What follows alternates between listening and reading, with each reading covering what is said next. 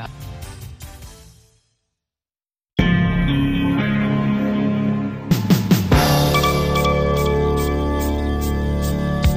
Zifuatazo ni habari za dunia. Msomaji ni mimi Idi Ligongo. Polisi wa Afrika Kusini wanachunguza kugundulika kwa mili ya watu 21 wanaodhaniwa kuwa ni wachimbaji wa madini wasio na vibali ambayo ilikutwa karibu na mgodi unaofanya shughuli zake mpaka sasa katika mji wa Krugersdorp magharibi mwa jiji la Johannesburg. Kwa mujibu wa polisi, miili 19 iligundulika Jumatano mchana na mingine miwili zaidi ilipatikana leo asubuhi. Polisi wanasema wanadhani maiti hao walipelekwa katika maeneo hayo ambayo walikutwa katika mgodi binafsi. Ugunduzi wa watu hao waliokufa ni mpya kabisa katika mfululizo wa matukio yanayohusiana na uchimbaji wa madini usio halali katika eneo hilo. Mwezi Julai, wanawake wanane wa kampuni ya utengenezaji filamu walibakwa na kuibiwa katika mgodi uliotelekezwa katika eneo hilo walipokuwa wanatengeneza video ya muziki. Rusia leo hii imesema imezuia shambulizi la Ukraine katika kituo cha nyuklia kilicho chini ya udhibiti wa Rusia cha Zaporizhia kusini mwa Ukraine, kwa mujibu wa afisa wa ngazi ya juu wa Rusia.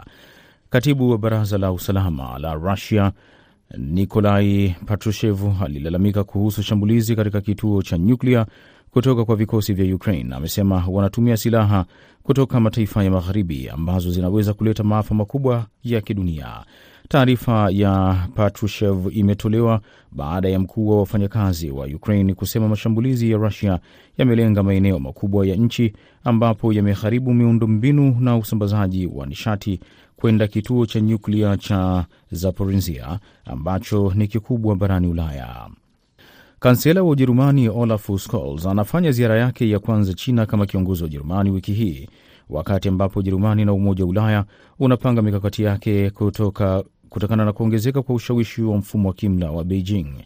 Ujumbe wa Scholz unaweza kukabiliwa na mjadala mkubwa kutokana na serikali ya takriban mwaka mmoja, ikiwa ni ishara ya kuondoka kwa mtangulizi wake Angela Merkel ambaye mkakati wa biashara kwanza ni ndio wa kuendesha biashara hiyo, na anakwenda na ujumbe wa wafanyabiashara, na safari yake inafanyika wakati ambapo ndani ya Ujerumani imegundulika kuwepo kwa uwekezaji wa kampuni ya China ya mambo ya usafirishaji. Kiongozi huyo wa taifa lenye uchumi mkubwa barani Ulaya atakutana na Rais Xi Jinping na Waziri Mkuu Li Keqiang katika ziara ya siku moja hapo kesho. Umoja wa Mataifa leo hii umesema maafa ya mafuriko ya Pakistan yaliyoharibu ama kuteketeza kabisa takriban shule 27,000 na kuzuia karibu watoto milioni mbili nchini humo kurejea madarasani kujipatia elimu. UNICEF ambalo ni shirika la watoto la Umoja wa Mataifa leo hii limesema kwamba baada ya kipindi cha zaidi ya miezi miwili baada ya kutokea mafuriko mabaya yaliyokumba maeneo mengi ya Pakistan, mabaki ya majengo makubwa ya shule bado yanaonekana katika wilaya ambazo zimekumbwa kwa kiwango kikubwa, na itachukua miezi kadhaa kabla ya maji yaliyosalia hayajaondoka kabisa.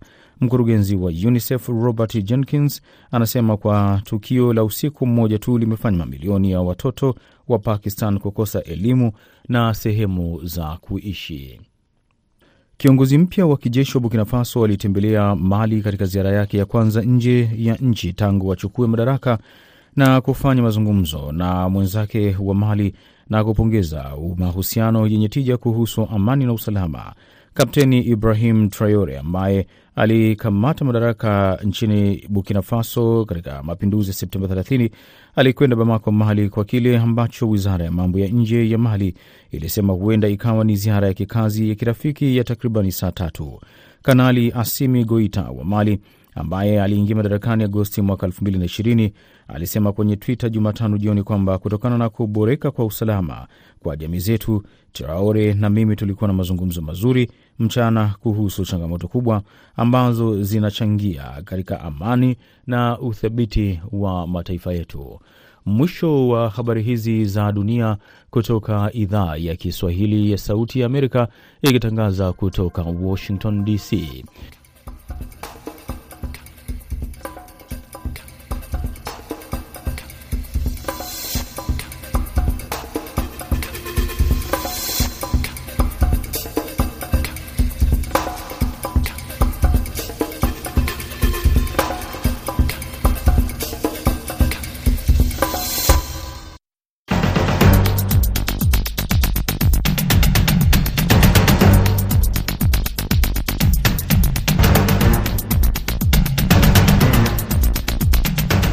Ni Kwa Undani kutoka hapa Washington DC, kipindi ambacho hukuletea taarifa tofauti za kina zaidi kuliko ilivyo kawaida. Jina Arizon Kamau, na leo kwenye sehemu ya kwanza tunazungumzia hesabu ya watu au sensa ya Tanzania ambayo imetangazwa siku chache zilizopita, ikionyesha ongezeko kubwa la watu hasa kwenye miji mikuu katika siku za karibuni, huku idadi ya wanawake kwa wanaume ikionekana kupishana kwa asilimia ndogo tu.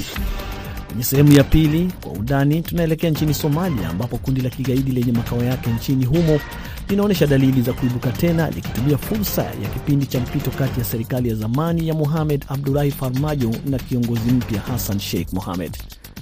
Anayekuletea kwa undani hivi leo ni mimi Harrison Kamau nikishirikiana na Id Ligongo na vilevile Jason Nyakundi. Karibu popote ulipo.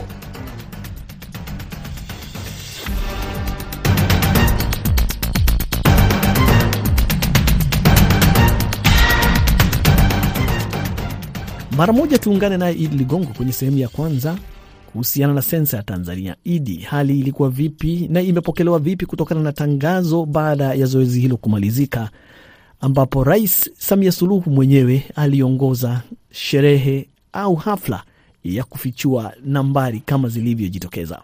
Rais wa taifa hilo Samia Suluhu Hassan ametangaza kuwa Tanzania e, ina idadi ya watu milioni 61, kati yao wanawake ni milioni 31.6 sawa na asilimia 51 ya wanaume e, wakati milioni 30 e, sawa na asilimia 49 ya watu wote. E, kati hao wa Tanzania milioni 59.8 wako Tanzania bara na watu milioni 1.8 wako Tanzania Zanzibar. Kwa upande wa wanawake e, alibainisha kwamba wako wengi zaidi ya wanaume kwa uh, asilimia 51 kwa asilimia 49 kwa idadi hiyo ya watu. Rais Samia Suluhu Hassan ametangaza vilevile idadi ya watu wa mkoa wa Dar es Salaam, jiji hili ambalo takwimu mbalimbali za kidunia za makazi na idadi ya watu imelitaja miongoni mwa majiji yanayokuwa kwa kasi kabisa, ambapo imeelezwa eh, kwa idadi ya watu walioko eh, jijini Dar es Salaam ni milioni 5.3 sawa na asilimia saba ya watu wote wa Tanzania, ikifuatiwa na mkoa wa Mwanza wenye watu milioni 3.6 sawa na asilimia sita. Rais Samia katika kipindi cha miaka kumi ameweka wazi kwamba kuna ongezeko la watu milioni 16.8 sawa na asilimia 3.2.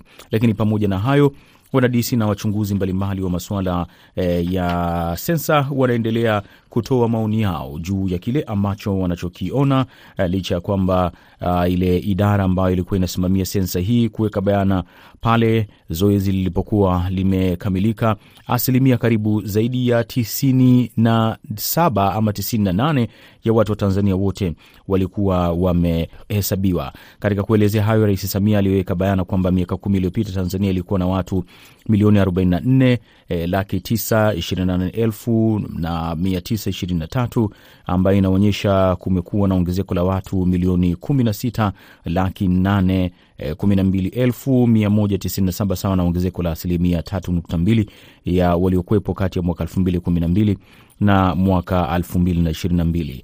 E, Tanzania Zanzibar, idadi ya watu imeongezeka kutoka e, milioni moja na laki tatu mpaka kufikia e, milioni moja na laki nane ikiwa sawa na ongezeko la asilimia tatu uh, nukta saba. Nam, hapa basi tumsikilize Rais wa Tanzania Samia Suluhu Hassan akitoa tangazo hilo siku ya leo e, akieleza kile ambacho anakiona e, kimejitokeza katika sensa ya makazi na watu. Ninawatangazia rasmi kwamba Tanzania ina idadi ya watu wapatao sitini na moja milioni laki saba arobaini na moja na mia moja na ishirini. Kati ya hao watu milioni elfu hamsini na tisa milioni hamsini na tisa laki nane hamsini na moja mia tatu arobaini na saba milioni hamsini na tisa laki nane hamsini na moja mia tatu hamsini na saba wapo Tanzania bara na watu milioni moja laki nane themanini na tisa mia saba sabini na tatu wapo Tanzania Zanzibar. Kati ya watu milioni sitini na moja mia saba arobaini na moja laki saba arobaini na moja mia moja ishirini wanawake. Idadi yetu wanawake ni milioni thelathini na moja laki sita milioni thelathini na moja laki sita na themanini na saba mia tisa na tisini sawa na asilimia hamsini na moja. Idadi ya wanaume wetu Tanzania, simba wetu Tanzania ni milioni thelathini hamsini na tatu elfu mia moja na thelathini sawa na asilimia arobaini na tisa ya watu wote. Naam, baada ya hayo basi nimezungumza na Bwana Abdurahman Watiki ambaye yeye ni mdau wa masuala ya sensa na nikataka kujua kile ambacho amekiona mapokezi ya watu, na je, hili ni jambo jema kwa Tanzania au ni jambo la kulitilia mkazo namna ya kudhibiti ukuaji wa watu? Maanake kwa mujibu wa takwimu hizi, wastani wa Tanzania kukua katika kipindi cha miaka kumi ni, wa, ni ile asilimia tatu uh, nukta eh, karibu tano ya idadi ya watu. Kwa hiyo itegemewe kwamba Tanzania katika miaka kumi ijayo inaweza kuwa na watu takribani milioni sabini. Je, hiki ambacho kimejitokeza leo umepokea vipi na umeona watu wamepokea vipi swala hili? Sina tofauti na wengi walivyopokea. Wengi tumeshangazwa, tumeshangazwa kwamba matarajio yetu walio wengi tulidhani kwamba tungeweza kupata tuko kama milioni milioni sitini na tano au zaidi, lakini imekuja tumeshuka chini zaidi, na cha kushangaza zaidi ni kwamba jiji la Dar es Salaam lina ni kama takriban watu milioni tano. Kwa hakika kwa hakika tume uh, tumeshangazwa kwa sababu kumekuwa na hali kidogo ya sintofahamu kwamba je, hawa hakuna mahala pa fulani fulani labda pamekosewa ama wengine wanahoji kwamba au labda kuna jambo sasa. Yani kwa kweli imeleta ime, ime mchanganyiko wa fikra na mawazo kwa walio wengi, lakini ni vigumu sana kupingana na taarifa za kitakwimu, maanake taarifa za kitakwimu zinapingwa na masuala vilevile vile ya kitakwimu. Ni nini hasa ambacho kinafanya watu labda wawe na ukakasi fulani wa matokeo haya ya idadi ya watu? Uh, unafahamu wenzetu ambao walioendelea mambo uh, ya kitakwimu haya yanakuwa wanasema transparency, kunakuwa na uwazi zaidi.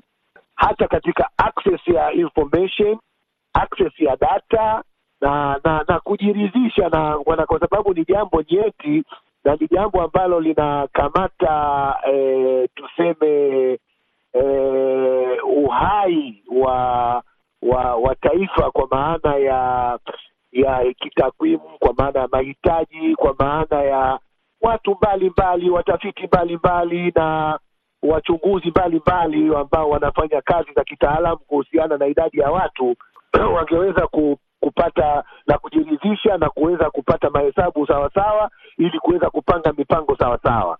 Lakini kwa kanuni na sheria pia za za kwetu hapa kuhusu habari ya takwimu imekuwa si jambo jepesi, imekuwa si jambo la, la wazi, imekuwa ni jambo pia la kiusalama, imekuwa ni jambo pia la kisiasa, imekuwa ni jambo pia la la, la namna ambayo njia zake sio rahisi kuzi kuzifikia. Kwa hiyo sijui, lakini sijui watu wengine wataichukuliaje, lakini bado kumekuwa na sintofahamu. Mimi mwenyewe, lakini pamoja na na, na mimi kama mchambuzi pia huwa na na na, na si, sifanyi sifanyi eh, data collection, lakini kwa kazi jinsi inavyopita navyoongea na watu kwenye vijio vya kahawa, kwenye kwenye barza mbalimbali, hata kwenye daladala, unaweza kuona kwamba reaction ya watu imekuwa kidogo tofauti zaidi na hali ambayo e, tumetangaziwa. Lakini labda tuangalie wakati unaweza kusema zaidi, na hasa ukizingatia kwamba e, mambo ya takwimu yanapingwa na takwimu na hayapingwi na hisia. Labda kuna watu wanaweza wakaja na ithibati zaidi kuonyesha kwamba Dar es Salaam ina watu zaidi ya au milioni tano tulioambiwa. Walohesabu ni watu, sio malaika. Yawezekana pia kukawa na na hitilafu na kasoro na tunakumbuka kwamba uh, wakati taarifa hizi zinakamilishwa mara baada ya zoezi la kuhesabu watu na makazi uh, serikali ya Tanzania ama ile taasisi ya taifa ya takwimu iliweka bayana kwamba ni zaidi ya asilimia uh, tisini na tano ya watu wamekuwa wamehesabiwa. na nini hasa ambacho unadhani kinafanya watu waone kwamba pengine kuna upungufu fulani, kuna mahali ambako sawa, hasa kwa jiji la Dar es Salaam? E, nini ambacho uh, kinaonyesha kwamba pengine watu Dar es Salaam ni wengi zaidi ya hapo milioni tano hiyo ambayo imebainishwa? Unajua, watu wana hisia kwamba hesabu hizi zinaweza zikawa zimechakachuliwa kwa kwa namna ya ya kisiasa zaidi. E, e, kwa maana unafahamu kwamba hesabu hizi pia hata watu wa Tume ya Taifa ya Uchaguzi nao wataendana na hesabu hizi hizi na na na na, na vitu kama hivyo. Kwa hiyo ina wanasiasa nao wanasema kama vile kwa Kiswahili cha mjini wanasema changa la macho. Kwa hiyo labda tuangalie, kwa maana kama kuna watafiti na wataalamu zaidi wanaweza kusema kwamba hesabu eh, hii imechakachuliwa kwa maana ya kufikia kufikia ma, ma, mahitaji au malengo fulani ya kisiasa. Uh, hiyo tutajua, lakini kama itakuwa imefanyika hivyo, kwa kweli itakuwa sio jambo zuri, kwa maana hesabu eh, za serikali inatokana na idadi ya watu halisi, kwa maana ya kupanga bajeti ya madawa, mambo ya elimu kwa wanafunzi, mambo ya shule, unless otherwise, labda kuwe serikali na hesabu yao, labda na wengine huko kuna hesabu nyingine, lakini kama hesabu itakuwa ndio hiyo na ndio itakayotumika kwa maana ya mambo yote ya kimaendeleo na mahitaji, hakuwa haiwezi kuwa na maana kama kutakuwa na mambo hayo yanaweza kufanyika huku kukiwa na dhamira nyingine ambayo haikubaliki. Kwa hiyo muda utatuambia na watu watasema, na kwa kadri ambavyo itapokuwa inaweza kuthibitishwa, ikionekana kama ni ya ukweli, iko hivyo, ni sawa sawa, basi itakuwa ndio iko sawa, tutaikubali na tutairidhia.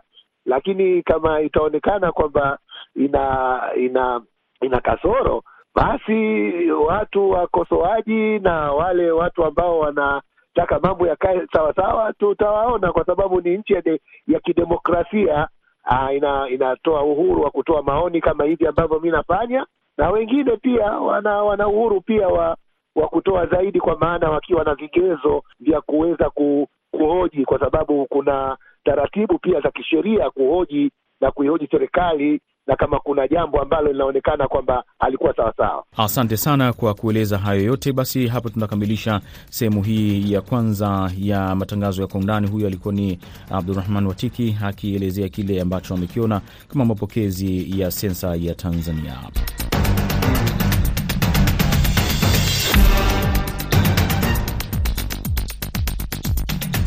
Unaendelea kusikiliza idhaa ya Kiswahili ya Sauti Amerika, Washington DC, tunapoingia kwenye sehemu ya pili ya Kwa Undani, na tunaelekea nchini Somalia, ambapo kundi la kigaidi lenye makao yake nchini humo limeonyesha dalili za kuibuka tena, likitumia fursa ya kipindi cha mpito kati ya serikali ya zamani ya Mohamed Abdullahi Farmajo na kiongozi mpya Hassan Sheikh Mohamed. Mwishoni mwa mwezi uliopita, kundi hilo lilisababisha maafa makubwa kufuatia shambulizi lililotokea eneo lenye shughuli nyingi mjini Mogadishu. Basi mwandishi wa Sauti ya Amerika nchini Kenya, Jason Nyakundi, anaangazia sababu ambazo huenda zimechangia kuibuka tena kwa Al-Shabab na hatua zinazoweza kuchukuliwa kuzuia mashambulizi ya kundi hilo. Baada ya takriban miaka mitano bila shambulio lolote kubwa, kundi la Al-Shabab lililo na uhusiano na kundi la Al-Qaida mnamo Oktoba 29 mwaka huu lililipua mabomu mawili karibu na wizara ya elimu huko Mogadishu, kwenye makutano ya soko lenye shughuli nyingi na kuua watu mia moja na kujeruhi vibaya wengine mia tatu.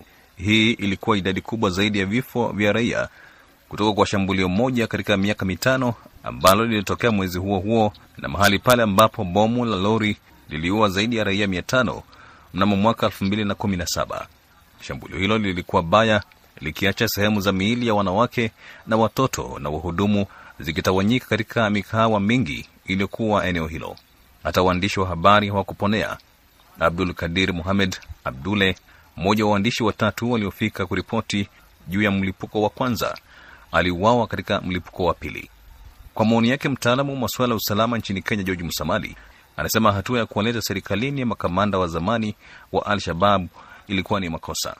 Tatizo ni kwamba serikali ilipoingia iliwapa mkono wale makamanda wa zamani wa kikundi cha Al-Shabab kuwapa wadhifa za kusimamia vitengo vya usalama katika taifa hilo, haswa jiji la Mogadishu, na ndipo tunaona mashambulizi mengi zaidi yanazidi kulengwa katika mji mkuu wa Mogadishu, ila hali hapo awali kabla ya serikali hii uh, visa vya ugaidi vilikuwa tunavisikia kule vitongojini tu, lakini hivi sasa wamefululiza moja kwa moja hadi katikati mwa jiji la Mogadishu, na kwamba mtu ambaye tayari ashaikuwa gaidi ni vigumu sana yeye kubadilisha na kuja kuwa mwananchi mpenda amani, manake wao huwa na lengo na huwa na nia na huwa wamepewa mafunzo maalum ya itikadi kali, na kumbadilisha mtu kama huyu kidogo inakuwa ni vigumu. Kwa hivyo serikali ilifanya makosa kwa kukubali kwamba hawa makomanda wa Alshababu wa zamani kujisalimisha na kuingia katika serikali ya ya Mogadishu hivi sasa.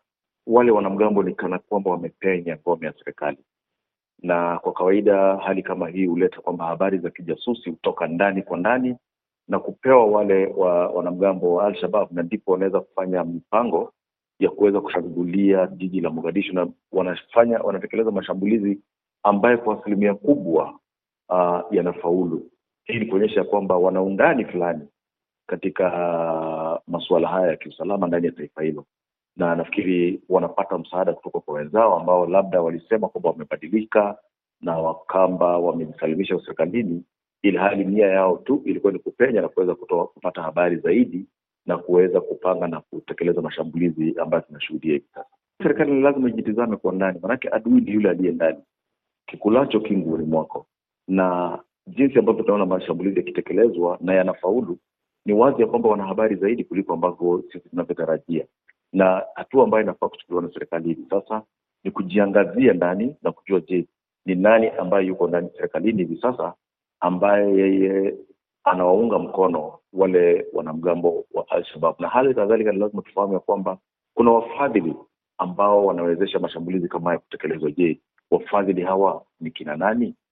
Manake awali tulikuwa nashuhudia vitongojini, lakini hivi sasa wameingia ndani ya mji wa Mogadishu na wameingia kwa vishindo na kwa makali makubwa kutekeleza shambulizi baada ya shambulizi, ilhali Mogadishu ndio mji uh, ambao ulikuwa una ulinzi mkali katika taifa la Somalia, ambapo tulikuwa na majeshi ya Umoja wa Mataifa, tuko na majeshi kutoka Umoja wa Afrika na hali kadhalika tuna wanajeshi wala kuna maafisa wa serikali ya Somalia wenyewe, na kwamba wanaweza penya, basi inamaanisha kuna cha mno ambacho hatujakizingatia katika suala hili lote.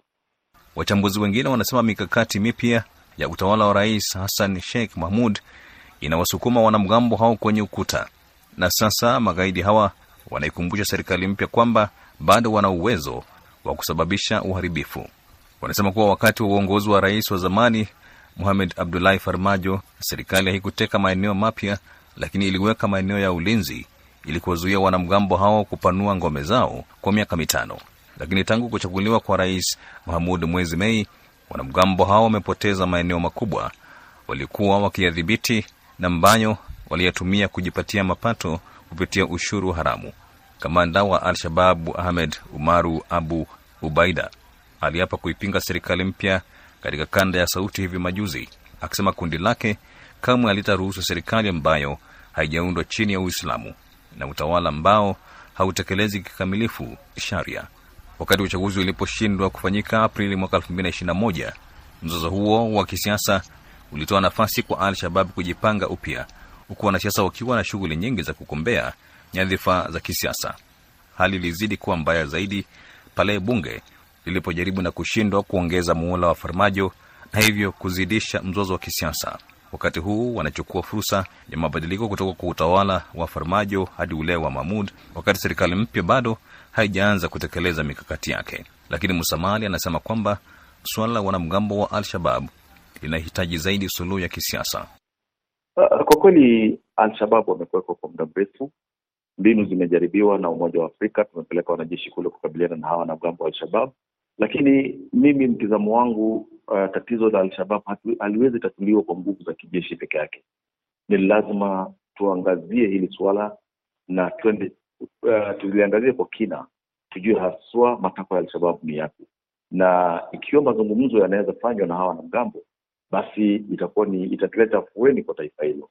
manake vile umeweza kwamba mataifa ya, ya ya kigeni yamejisukuma kando kidogo na hili suala la Alshabab, na ukweli ni kwamba uh, mataifa haya yanasema ya kwamba huwezi kamsaidia mtu ambaye hataki kujisaidia yeye mwenyewe. Suluhisho la tatizo la Alshabab haliko nje ya mipaka ya Somali, bali ndani ya mipaka ya Somali, na nasema ya kwamba tunaweza pata suluhisho kwa kutumia mbinu mbalimbali ambazo zipo. Kwa mfano, tusitumie nguvu za kijeshi peke yake.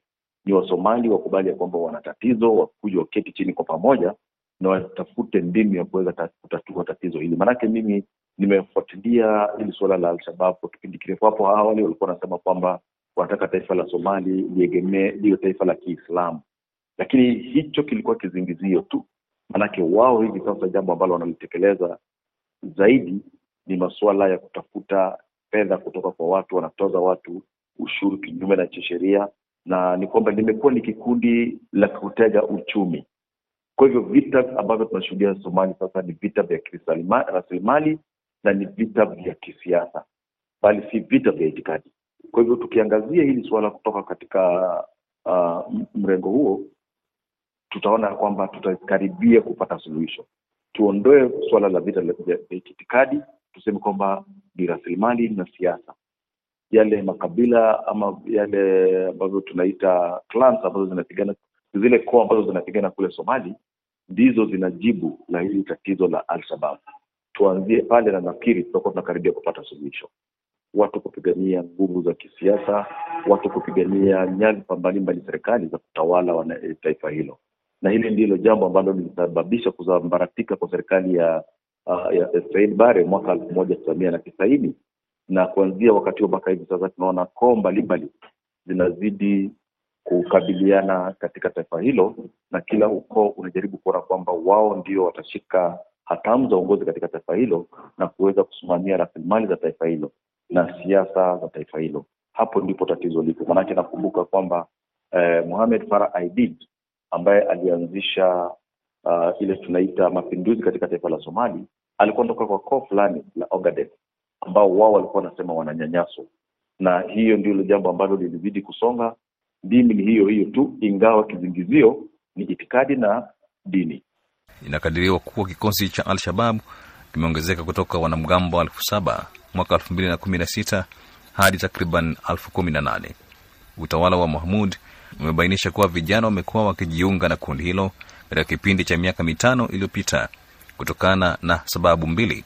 Wengine wanajiandikisha kwa sababu ya malalamiko walionayo dhidi ya vikosi vya usalama vya serikali na koo zingine, au kutaka kulipiza kisasi kwa mauaji ya miaka thelathini iliyopita. Sababu nyingine ni ya kiuchumi yenye kiwango kikubwa cha umaskini na ukosefu wa ajira na serikali kushindwa kutoa njia mbadala, hasa katika maeneo ya vijijini.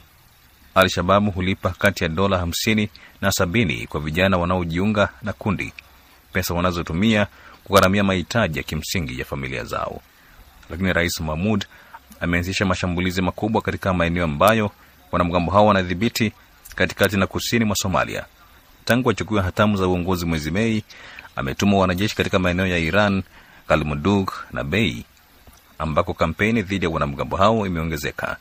Serikali mpya pia inafunga vyanzo vya ufadhili vya wanamgambo ambapo wanatoza ushuru katika kila shughuli katika maeneo ya mijini na vijijini. Mwaka jana, ripoti ya Umoja wa Mataifa ilifichua kuwa wanamgambo hao wanakusanya ushuru zaidi kuliko serikali, haswa kutoka kwa biashara zikiwemo mauzo ya nje na uagizaji. Asante sana Jason Nyakundi kwa taarifa hiyo. Hapo ndipo tunafika mwisho wa Kwa Undani hivi leo, na kwa niaba ya wote walioshiriki, jina langu Harrison Kamau nikikutakia kila la heri popote ulipo kutoka hapa Washington DC.